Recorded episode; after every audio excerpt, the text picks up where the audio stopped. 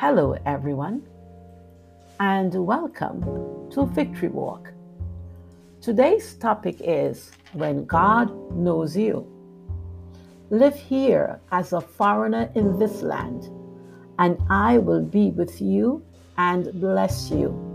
I hereby confirm that I will give all these lands to you and your descendants, just as I solemnly promised Abraham your father. Genesis chapter 26, verse 3. There are so many stories that people share about their experiences in a new land. It's always difficult when you go somewhere new.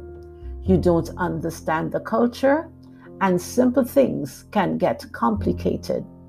You think you are being kind, and you are unprepared when your actions are deemed disrespectful.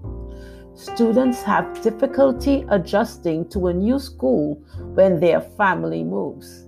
Teachers also have anxiety when they go to a new school. One of the funniest stories you can read in September about school anxiety is First Day Jitters by Julie Danneberg. Change brings anxiety. So it's safe to imagine that Isaac must have had some anxiety about his immediate future.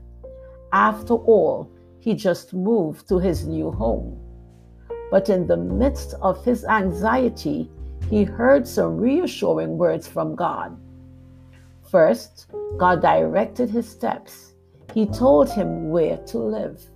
Next, God said, I will be with you. The anxiety of change is connected to being alone. You don't know anybody.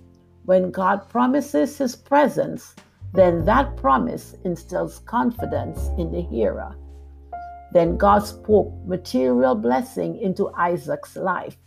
God confirmed that he would bless Isaac and his descendants. So many times people just want the blessings from God. They refuse to follow the directions God gave in His Word.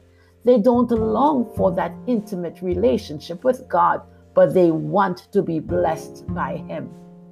God's blessings aren't for strangers. The same way you give gifts to those connected to you, God blesses those who are in relationship with Him. Thought for today. Friend, when you cultivate a relationship with God, then the blessings will follow. This is Claudette reminding you to walk in faith and victory.